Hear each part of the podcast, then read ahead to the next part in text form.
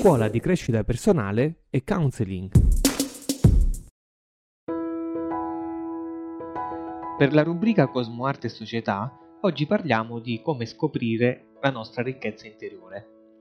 Come mi disse tanti anni fa la mia insegnante, la dottoressa Paola Capriani, direttrice dell'Istituto Solaris, la ricchezza è uno stato interiore. Con questa affermazione non vogliamo negare l'esigenza di garantire a quante più persone possibile di vivere dignitosamente la propria vita attraverso la soddisfazione dei propri bisogni primari, ma vogliamo affermare che ogni essere umano è chiamato a sviluppare se stesso anche e soprattutto dal punto di vista esistenziale o se volete spirituale.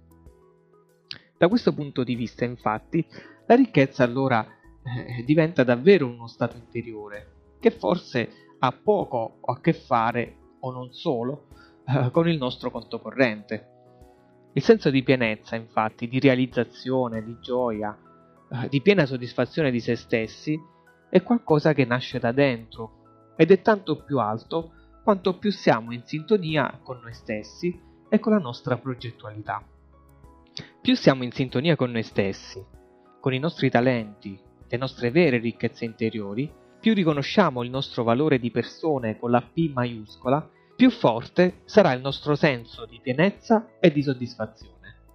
Per sentirci ricchi dentro, occorre andare alla scoperta del nostro valore, riconoscere i tanti doni dentro e fuori di noi, vedere ciò che abbiamo e soprattutto ciò che siamo. Ognuno di noi ha ricevuto un dono enorme, la nostra vita, che occorre preservare e valorizzare creando bellezza per noi e per chi ci sta accanto.